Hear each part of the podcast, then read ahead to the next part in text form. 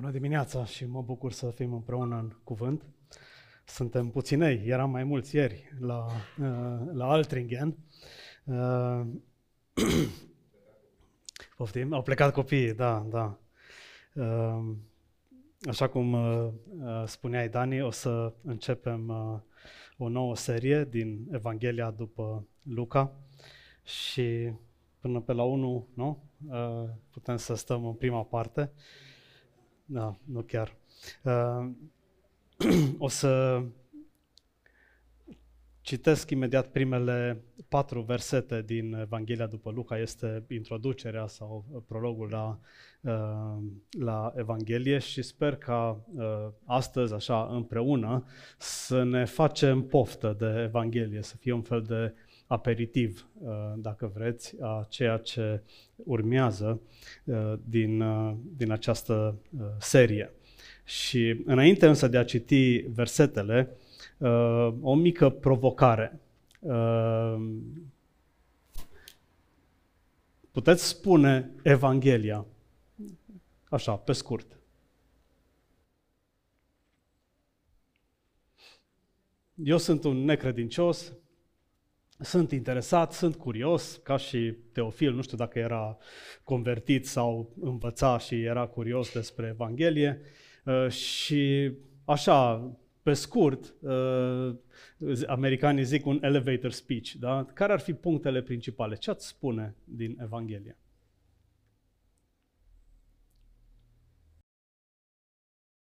Bun, e doar o încurajare ca și cred că e bine să avem punctele pivotale din Evanghelie, da? Din istorie, sub forma aceasta de poveste, nu de ABCD.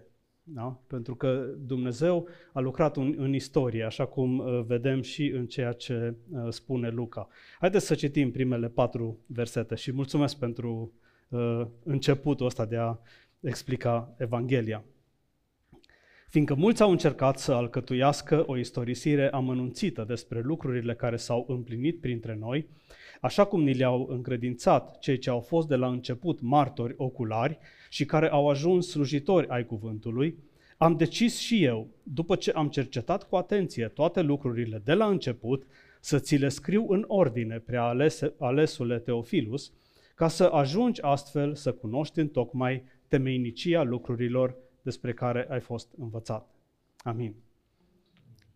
Îți mulțumim, Doamne Tată, pentru darul revelației, pentru că ni te-ai descoperit, pentru că în această lume schimbătoare și atât de fragilă ai ales să vii, să vii Tu, Fiule, și să te faci parte din creație și să ne aduci mântuire și răscumpărare. Te rog să ne întărești credința și să ne ajut să te urmăm în viețile noastre. Amin. Cred că fiecare dintre noi avem o poveste sau un film, dacă vreți, care ne inspiră în viață. E interesant să vezi uneori când te uiți așa în unele familii, vezi că, nu știu, dacă tata a fost sau mama profesor sau artist, copilul ajunge profesor sau artist sau medic sau contabil sau mai știu eu ce. Și sunt influențe din astea care uneori nici nu sunt percepute, dar vezi că ele au loc. Și mai spuneam noi pe aici prin biserică că devii ceea ce admiri, devii lucrul la care te închini. Și în sensul acesta, povestirea pe care o îmbrățișăm sau o admirăm în viață devine un fel de țel pentru noi. Nu? Un băiat îl vede pe Messi sau pe Ronaldo sau mai știu eu pe ce actor sau ăsta și este inspirat și își dorește să ajungă așa. O fată vede un model sau o prezentatoare TV sau, eu știu, pe educatoarea de la grădiniță sau pe nu știu cine și vrea să fie ca și ea. Și noi mai târziu ne uităm la un om pe care îl considerăm realizat, nu? Și ne dorim și noi să fim realizați. Și povestirea pe care o admirăm ne-ar plăcea cumva să o trăim, să ni se întâmple și nouă. Și Aici provocarea în Evanghelie, în ceea ce ne spune Luca, este că el ne arată povestirea lui Iisus. Și asta devine, dacă vreți, omul cu O mare, sau fiul omului, cum spune Luca. Ăsta este tiparul, asta este povestirea pe care suntem chemați să o admirăm, să o îmbrățișăm, să ne-o însușim. Și foarte adesea povestirea asta a Evangheliei cumva intră în contradicție cu celelalte povestiri. Și trebuie să ni le aliniem și să ne redefinim semnificația, succesul, rostul în funcție de această poveste. Dacă ar fi să dau un titlu la mesajul de astăzi, așa, introductiv, ar fi Străpunși de Evanghelie. Și asta este inspirat din versetul 37 din Fapte 2, unde după ce Petru spune Evanghelia, și dacă vreți așa un rezumat al Evangheliei, citiți din Fapte 2, după coborârea, după pogorârea Duhului Sfânt, după evenimentul Rusalilor, cum Petru începe și le spune oamenilor despre Iisus. Și spune exact ce am spus noi aici mai devreme, în ordine, le spune, uitați cine este pe acest Iisus, da, pe care voi l-ați răstignit, da? Dumnezeu l-a înălțat, El este Fiul lui Dumnezeu, voi l-ați răstignit, dar nu putea să rămână în moarte și Dumnezeu l-a înviat. Și dacă totul s-ar opri aici, ar fi istorie sau poveste. Dar nu se oprește aici.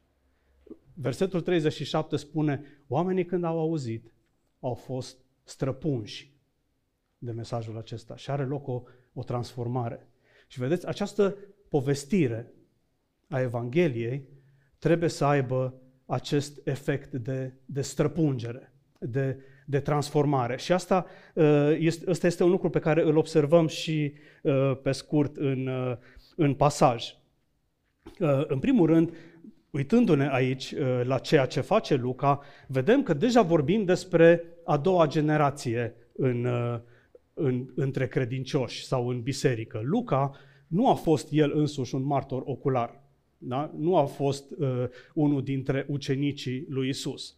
A umblat, în schimb, cu Pavel, a fost un medic de profesie, pasionat de istorie, un bun scriitor. Este probabil dintre scrierile Evangheliei cea mai bine ticluită și organizată și cu un vocabular foarte dezvoltat. Și el, fiind contemporan cu Iisus, da, aceste lucruri s-au întâmplat între noi, spune el. În același timp, el nu a fost martor ocular și resimte nevoia ca adevărul această povestire să fie transmisă, să fie dată mai departe într-un mod sistematic. El spune, au mai încercat și alții, da? Să scrie. Unul dintre ei a fost Marcu, care a fost primul care a scris o Evanghelie. Și apoi Luca în mare parte s-a inspirat de la Marcu, dar nu doar de la Marcu. Marcu își începe Evanghelia cu botezul lui Iisus. El merge direct la botez. Luca resimte nevoia să arate originile, să meargă mai în spate, să facă legătura cu profețiile Vechiului Testament. Și o să vedem în următoarele mesaje ce frumos face asta în paralela dintre Ioan și Iisus, și el merge și mai în spate. Dar el spune, mai mulți au scris, au rămas mai puține texte și el preia de la acești martori oculari și un lucru distinctiv la Luca este că el își continuă povestea. El începe cu Iisus, începe cu lucrurile care s-au întâmplat printre noi, bine sistematizate și organizate, însă continuă după înălțare, da? Cu faptele apostolilor, cu povestirea despre pogorârea Duhului Sfânt și nașterea bisericii și biserica primară. Pentru Luca și pentru noi este o singură poveste aici. Nu sunt două povestiri, sunt două părți, dacă vreți, sau două capitole. Și un lucru pe care îl vedem aici, aș vrea să mă leg doar de câteva fraze cheie din pasaj, pentru încurajarea noastră. El spune că a luat aceste lucruri, da, de la cei care au fost la început martori oculari și care au ajuns slujitori ai cuvântului. Martori oculari care au ajuns slujitori ai cuvântului. Este într-un fel exact ceea ce spuneam mai devreme. Oamenii ăștia au văzut, mulți au văzut ce s-a întâmplat cu Iisus. Dar unii dintre cei care au văzut au devenit slujitori ai cuvântului. Au fost răpunși de ceea ce s-a întâmplat, au fost răpunși de Evanghelie și au devenit slujitori ai cuvântului. Da? Și lucrul acesta i-a marcat. Din martori oculari au fost mulți. Și Pilat a văzut, și romanii au văzut, și preoții au văzut, și farisei au văzut. Mulți au văzut viața lui Isus. Dar nu toți au crezut și nu toți care au crezut au devenit slujitori ai cuvântului. Eu aici am o să vă zic o parte din povestea mea, mai pe scurt așa, dar mie mi-a fost frică cumva de Evanghelie. Pentru că știam că în momentul în care o să mă dedic, o să trebuiască și o să fiu cumva trup și suflet în partea asta. Și era mai comod să nu fiu așa. Vorbesc de perioada așa, un fel de adolescență târzie, în care am răcit-o cu biserica, am răcit-o cu altele și, vedeți, pentru mulți dintre noi din perioada aceea, modele în biserică erau mulți oameni care au ales să împletească, erau medici care erau păstori, erau ingineri care erau predicatori, erau instalatori care mergeau pe sate și predicau Evanghelia. Adică povestea lor era definită de Evanghelie, viața lor era definită de Evanghelie. Ăștia nu mai erau, nu doar au auzit informația, nu mai erau doar orice, nu erau martori oculari, hai să zicem martori auditivi sau cum vreți. Nu doar au auzit și, am crezut, sunt și eu membru pe o listă, ci oamenii ăștia, viața lor era cumva dedicată Evangheliei, bisericii, cauzei, căii, cum vreți să-i spuneți. Orice făceau se ducea în direcția asta. Și pentru mulți dintre noi, ăștia au fost cumva modelele. Și știam cumva, eu eram tehnician dentar, și eu știam în subconștientul meu că orice voi face, voi ajunge să dedic efortul în felul în care pot sau știu eu sau cum mă ajută Dumnezeu cauzei Evangheliei. Și mi-era mai comod să amân momentul ăsta și să îl întârziu puțin, pentru că era mai distractiv. Dar ce vreau să spun și ca o subliniere pentru astăzi, este o nevoie constantă de slujitori ai cuvântului. Martori oculari care să devină slujitori ai cuvântului. Și să fii slujitori ai cuvântului, știu că se referă aici în principal la apostoli, la cei ce au fost cu Iisus, cei ce au văzut, dar nu sunt doar ei. În camera de sus erau 120 de ucenici. Erau o mulțime mai mare de ucenici. Și slujitor ai cuvântului înseamnă să slujești cu cuvântul prin fiecare fibră a vieții. Evanghelia să transpară în felul în care îți crești copiii, în felul în care te porți, cum zicea Iris, la un orfelinat, în felul în care te porți la lucru, în felul în care aduci Evanghelia. Nu doar să fii bun în ceea ce faci sau să fii, corect și drept și etic și așa mai departe, ci slujitor al cuvântului înseamnă să și explici de ce. Da? Nu doar pentru că eu nu fac un lucru bun doar pentru că este o cauză umanitară, ci pentru că am fost răscumpărat de Hristos, pentru că dragostea lui Hristos este în mine și vreau să o dau mai departe. Da? Asta înseamnă să aduc Evanghelia în tot ceea ce fac. Un al doilea lucru ține de aici, de conținutul Evangheliei. Luca vorbește despre lucrurile care s-au întâmplat printre noi. Da? Și în primul rând, Evanghelia este o istorie. Vorbeam mai devreme despre conținut când am dat exemplu din Fapte 2:22 sau lucrurile pe care le-am spus aici împreună când am întrebat ce este Evanghelia. Și aceste lucruri care s-au întâmplat între noi, despre care vorbește Luca, sunt fapte istorice, dar ele devin teologie. Ele devin cuvântul cu C mare. Ele devin Evanghelie.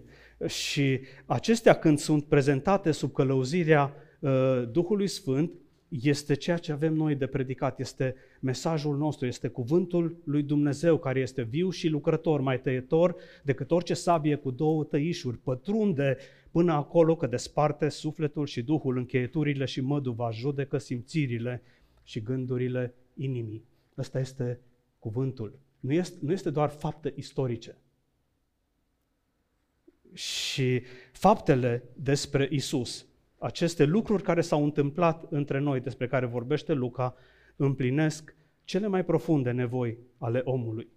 Pentru că Evanghelia nu este o teorie, o filozofie, o religie, ci este ceea ce se istorisește despre Dumnezeu, Fiul lui Dumnezeu, care s-a făcut om, care într-o lume vulnerabilă, fragilă, frântă, coruptă, pervertită de păcat, vine și se face parte din ea, promisiunea este împlinită și aduce o speranță și schimbă vieți și transformă, cum spuneam, străpunge inimi. Însă ce este important aici este că această povestire este transmisă. Vedeți, Luca alege să o pună, el spune că am cercetat cu amănuntul, am ales să o pun în ordine. Da? Să o transmit într-un fel. Nu este luată cu ușurință. Este ca un călător, dacă vreți, care merge pe firul unei ape să vadă de unde vine, să-i vadă izvorul și să traseze tot cursul. Și este un efort uriaș aici. Și asta ne duce, dacă vreți, la scopul cu care scrie Luca. El îi spune lui Teofil în versetul 4, ca să ajungi astfel să cunoști întocmai temenicia lucrurilor despre care ai fost învățat, să cunoști adevărul. Și vedeți, noi aveam, știți că se juca pe la tineri sau pe la copii, mai se joacă uneori, probabil, acum ne jucăm pe telefoane, nu mai e cazul, dar ne jucam telefonul fără fir, nu? Știi, când îi spuneai cuiva la ureche o chestie și stăteam pe un șir din ăsta, ajungea și era interesant să îi spui la unul, nu știu, pastă de dinți și să vezi că la final ajunge și e vorba de nu știu ce părinți sau cu totul altceva, da? Și cum ajunge. Și vedeți cât de important este ca un mesaj să fie bine organizat, bine păstrat și bine dat mai departe. Luca și evangheliștii, scriitorii Noului Testament, sub călăuzirea Duhului Sfânt, au văzut cât de important este ca acest mesaj să nu se rezume la o tradiție orală, la o povestire spusă așa din om în om, ci să fie bine organizat, scris, cercetat și documentat. Și scopul este să cunoaștem Evanghelia. Să nu ne bazăm pe telefonul fără fir. Înainte, noi ziceam să nu te hrănești numai din reviste. Da? Dar acum cine mai citește reviste? Acum ne bazăm pe postări. Da? Și să nu ne bazăm că îl cunoaștem pe Dumnezeu și cunoaștem Evanghelia din postări. De pe social media sau din mai știu eu ce. Ci să mergem în Evanghelie. Și ăsta este unul dintre scopurile noastre când am ales Evanghelia după Luca, să ne reîndrăgostim, să ne refamiliarizăm. Citiți-o din nou și din nou. Da? Deci, pentru că scopul este să cunoaștem acest adevăr și să ne lăsăm străpunși și transformați de el. Să cunoști întocmai, îi spune Luca prealesului Teofil. Pentru că Evanghelia îți oferă o siguranță. Este ceva infailibil aici, în adevărul lui Dumnezeu. O temelie solidă. Și cum o cunoști? O cunoști, cum spuneam, citind și meditând la aceste lucruri. Lăsându-ne pătrunși de această poveste. Citind povestea din nou și din nou și din nou. Strâng cuvântul tău în inima mea ca să nu păcătuiesc împotriva ta, spunea psalmistul. Nu? Sau pomul cel bun din Psalmul 1, da? Care stă lângă un izvor de ape. și zi și noapte cugetă la legea lui Dumnezeu. Și când astea sunt poveștile care ne hrănesc și pe care le admirăm, astea sunt poveștile care ne străpung și ne transformă și ne afectează relațiile, viața, gândirea și așa mai departe. Dar dacă ne hrănim cu alte povestiri în principal și admirația noastră merge într-acolo și imaginația noastră merge într-acolo, alea ne vor defini. Și te miri când îți vezi, nu, copilul adolescent când răspunde acasă ca și când tocmai s-a terminat serialul. Pentru că îmi vorbește ca replica de acolo. Pentru că asta a învățat. Nu? Și pe noi ne transformă astfel de lucruri și povestirea care trebuie să stea, care să fie baza, dacă vreți, povestirea povestirilor, da? Este Evanghelia. Asta este povestirea lui Israel, a lui Iisus, a bisericii, a noastră și a fiecăruia dintre noi. Vedem asta în viața, moartea, învierea, înălțarea Fiului lui Dumnezeu, în nașterea bisericii și asta dă sensul și viitorul, dacă vreți, vieților noastre. Fără această povestire și dacă povestirea vieților noastre nu o încadrăm și o facem parte din acest fir al Evangheliei, devine incomplet. Viața noastră este incompletă dacă nu e pusă în acești parametri. Dacă nu o punem în parametrii ăștia, atunci viața noastră se rezumă la m-am născut, trăiesc bine sau să trăiesc cât mai bine și o să mor. Dar este mult mai mult de atât. Și aș vrea doar în încheiere să subliniez câteva, spuneam de un aperitiv, câteva lucruri spre care să ne uităm în Evanghelie, ca un fel de caracteristică a Evangheliei. Și dacă ar fi să luăm un verset care o descrie, dacă vreți, sau o rezumă într-un mod frumos, ar fi versetul 10 din capitolul 19. Căci Fiul omului a venit să caute și să mântuiască ce era pierdut. Este, dacă vreți, un frumos rezumat al Evangheliei după Luca. Și vedem aici câteva lucruri importante pe care o să le regăsim pe măsură ce predicăm din Luca. Mântuirea este pentru cei pierduți, adică pentru toți. Și vedem în Evanghelie cum Iisus interacționează și se apropie de cei mai neînsemnați, de săraci, de păcătoși, de în perioada aceea femei, copii, chiar neamuri, chiar samariteni. Și un lucru pe care l-am admirat și m-a marcat citind Evanghelia este modul natural și organic în care Iisus lucrează. Nu este fără plan, dar nu-și manipulează. El acolo unde este, îl trăiește pe Dumnezeu. Cu oamenii mici de la țară cu care se întâlnește, acolo își spune pilda. Nu așteaptă să meargă pe nu știu ce platformă la Ierusalim sau să fie auzite nu știu cine. Nu intră, nu așteaptă atenția presei acolo unde este. Că e în Nazaret, că e în Galileea, că e... Deci, și pentru asta a fost și disprețuit, dar povestea lui a rămas. Celelalte s-au dus. Și el s-a apropiat de cei slabi. O temă centrală în Luca este împlinirea promisiunii, venirea lui Mesia. Am menționat un pic despre asta ca parte din Evanghelie. Prin viața, moartea, învierea lui Iisus, iertarea păcatelor este oferită tuturor. Asta este, dacă vreți, vestea bună. Vestea bună este că Dumnezeu a venit în creația lui și o răscumpără și se face parte din creație. Un alt aspect important din Luca este accentul pe Duhul Sfânt, care după o perioadă de tăcere parcă izbucnește în profeție, încă din primele capitole, prevestind nașterile ale lui Ioan, ale lui Iisus și...